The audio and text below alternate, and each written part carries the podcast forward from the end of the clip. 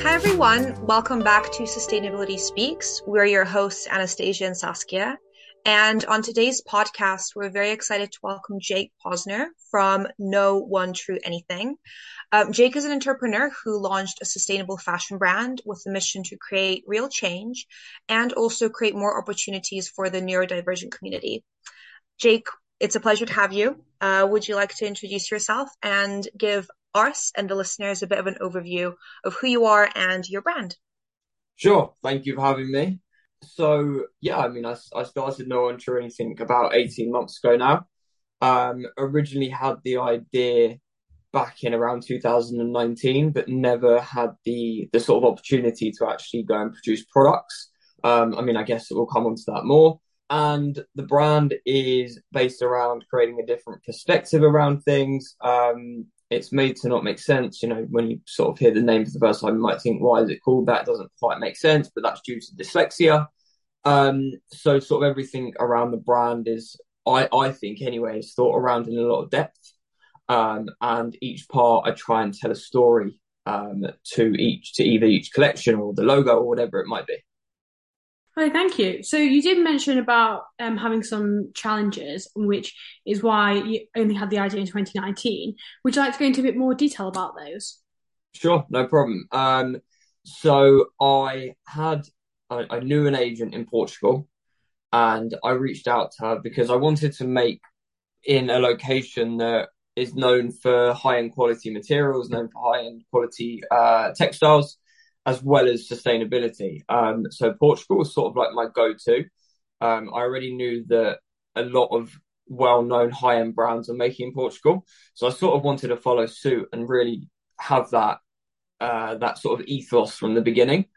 Um, so I reached out to her and I went to meet her, and she introduced me to some of her contacts in manufacturing within Portugal. And I was sort of to and fro with the idea and also saying what I wanted to create and the volume that I wanted to create in. And at the time, the manufacturers wouldn't work with me. I didn't have the budget to be able to produce in high enough quantity. Um, and these manufacturers are working with some very, very well known brands. So the orders are, are much bigger from them. And they just didn't have the time or the space for me, which was unfortunate. And I never really had a proper plan as to how I was going to tell the story or how the brand was going to sort of come into the market. Um, and it was one night in 2021 where I had a dream that I started this brand. And I woke up the next morning on the Saturday. I remember it so well. And I got back on my phone, got onto my computer, and I was like, this needs to happen. Um, and I wrote the name of the brand down in my phone uh, while I was half awake and it just sort of all stemmed from there. Um, I reached back out to to the to the lady in Portugal, and she said, "Look, let me see what I can do for you. You've probably got a good timing now because of the pandemic. Orders are smaller. Manufacturers don't know where they're going, what's going to happen next." Um, and that was sort of my chance. And I thought, you know what, it's now or never. I'm just going to throw myself into it and see where I go. Your journey has certainly been very interesting in terms of how you started the brand. Um, I think it would also be very interesting to hear um, how being dyslexic and perhaps what you experienced due to your dyslexia shaped your brand's mission, because I know that that is something very important to you. Yeah, I mean, so what you'll see is, I guess, the first the first sort of part of the dyslexia being visible within the brand is the name. Um, so no one sure anything. Like I said, like you hear it, it doesn't quite make sense. Um, and our uh, and our slogan is "No one sense made nonsense." So it's essentially like nonsense with a slash in the middle to break it down to be nonsense. Um, so that all stems from dyslexia. And then if you look at my uh, if you look at my um, my my debut collection as well, so the key branding within the debut collection that's hyphenated. Um, and the reason it's hyphenated is because that is how my mind spells and writes words. It breaks it into syllables. So essentially, debut is, is a syllable. Uh, it's broken down into two syllables to represent the debut collection. Um, and that is sort of the big the big parts of the dyslexia playing playing its role within my brand.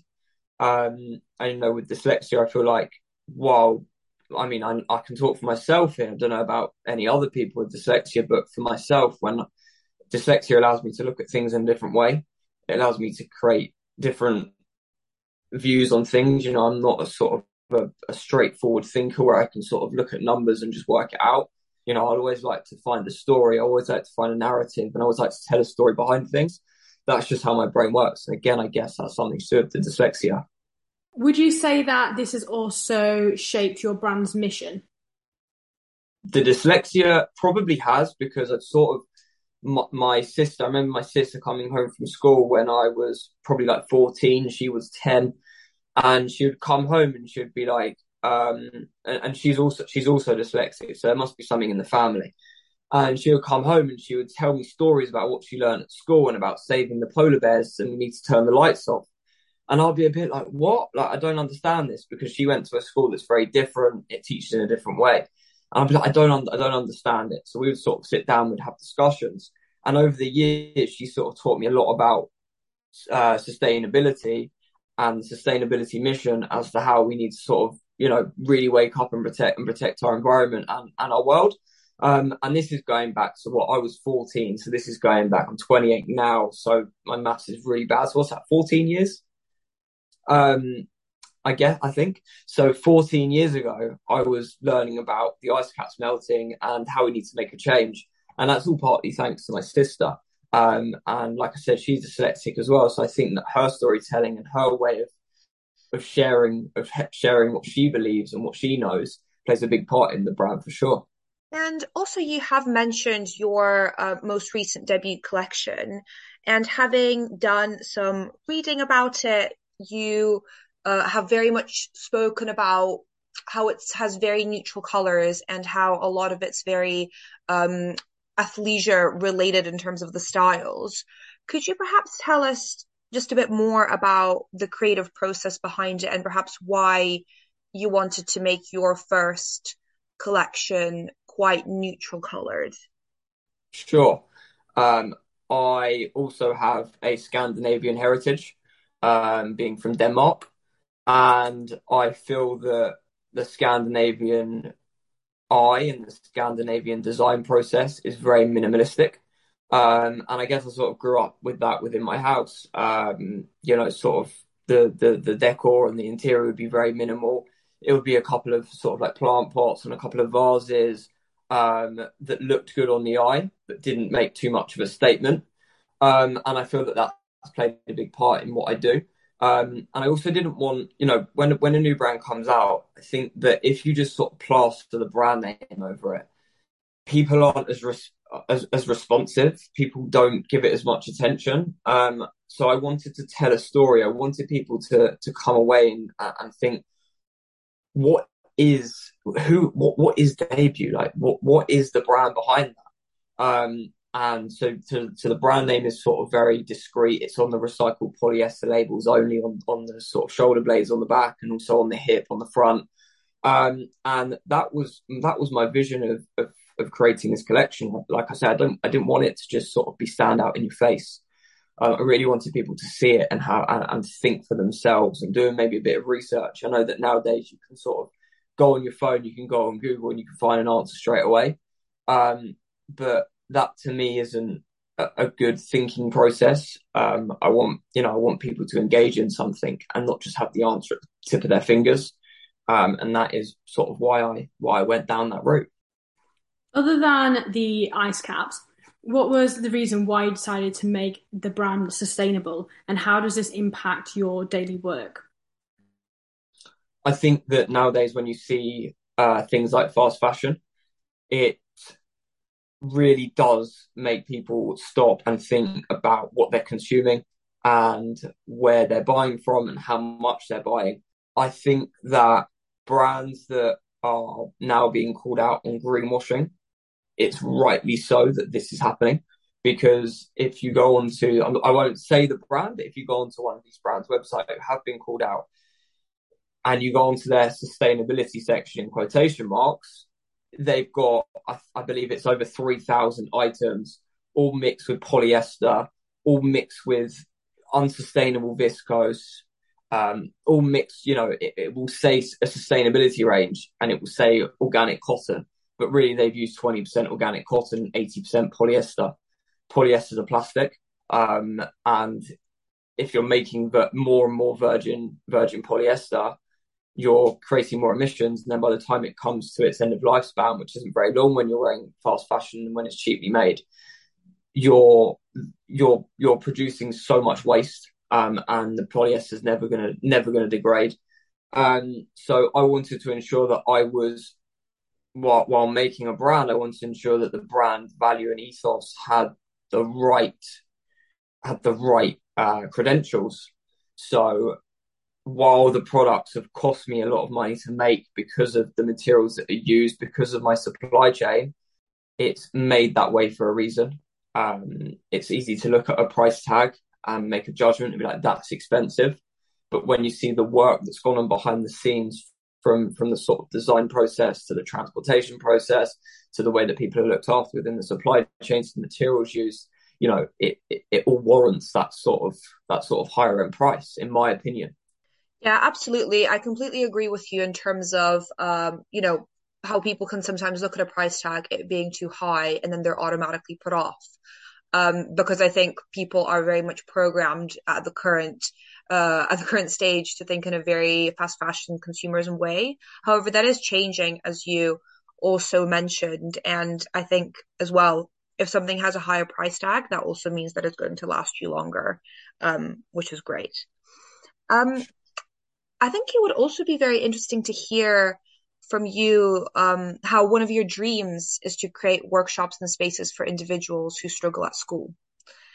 It would be very interesting to hear what that looks like in your mind.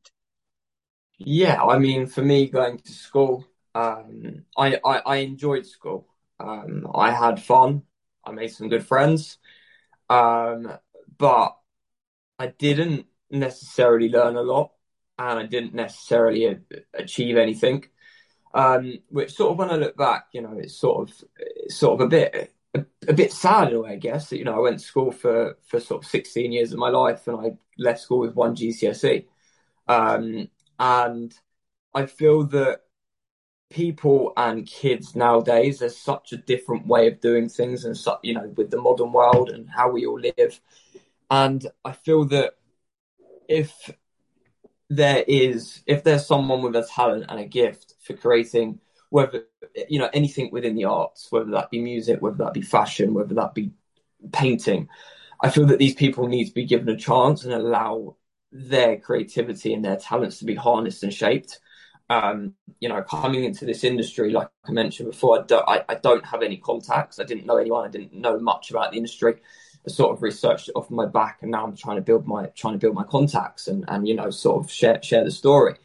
And I think that if, if people can be given that sort of leg up, who have been to school, didn't go to uni, um, but have that talent and can sort of come into into the brand and the community of no one sure anything, and we can help enhance their designs. We can help get them print ready. We can help get them to manufacturing. We can help get them along the right lines of where they want to be in terms of their connections. Um, I feel that that's so important because when you come out of university and you've got your first or you've got your 2 1 or whatever it might be in your degree, you can show that to employers, you can show that to, to, to the prospective industry that you want to get into. But whereas when you when you're sort of a creative and you're not and you're not academically wired that way, you, you don't have anyone to, to sort of give you that leg up. And I think that that's really important to do.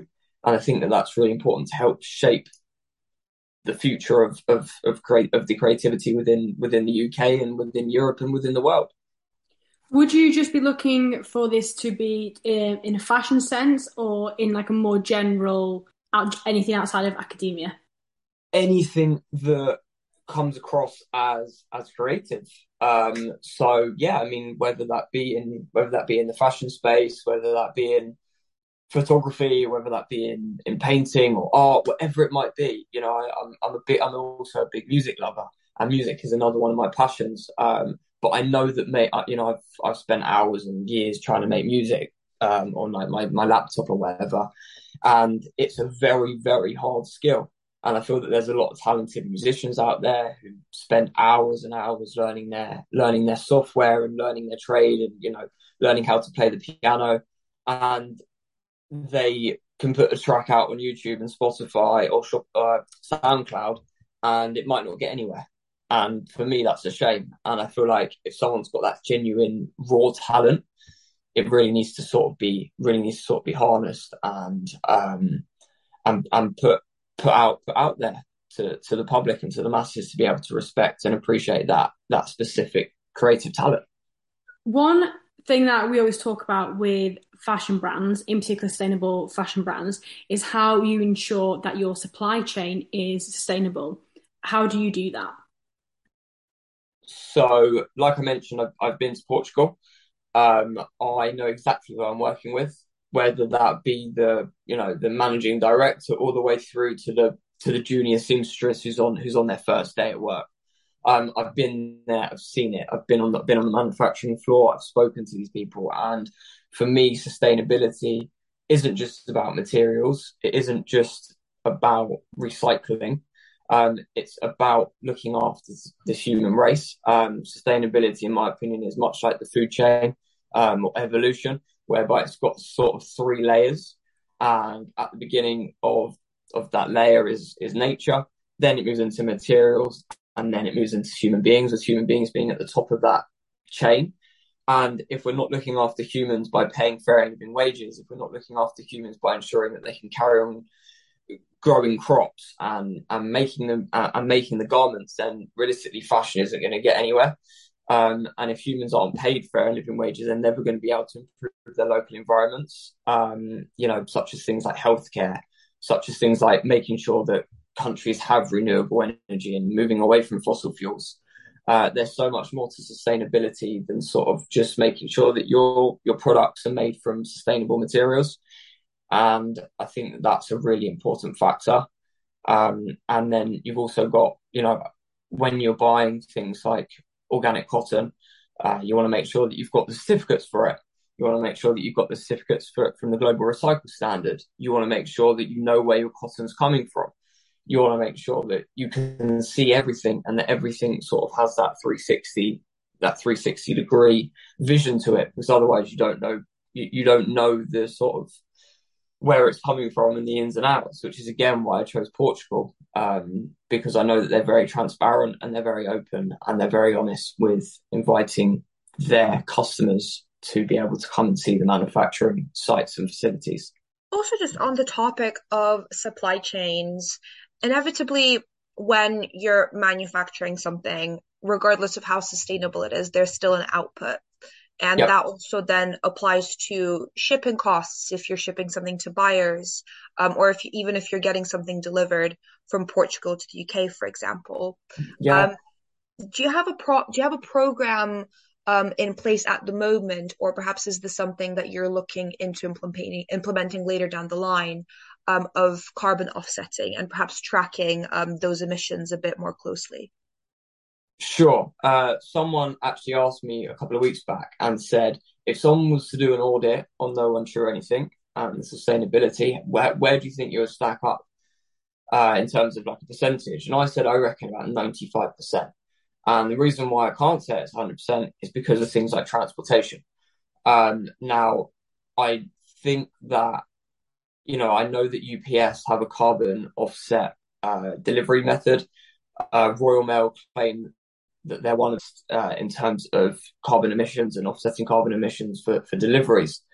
But I think that when it comes to things like this, you have to look away. You you have to look away from the brand, and you have to look more. You know, I'm a tiny brand. I'm I'm a I'm a microorganism, microorganism in in the sort of sphere of, business and, and companies, and I'm working with the likes of UPS to ensure that I can get my products delivered to me.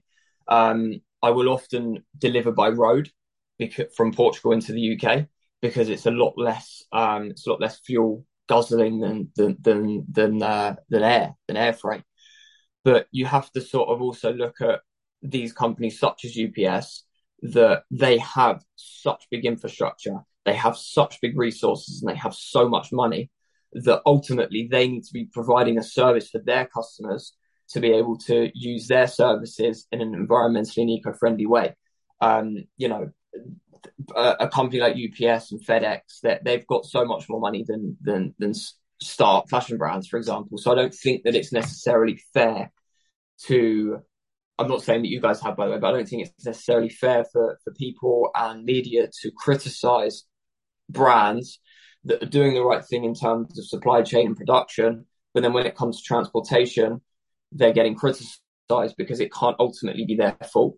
They have the the buck has to kind of stop with the with the courier companies, with the delivery companies, because they're the ones who can implement the change. They're the ones who've got the finances to do that.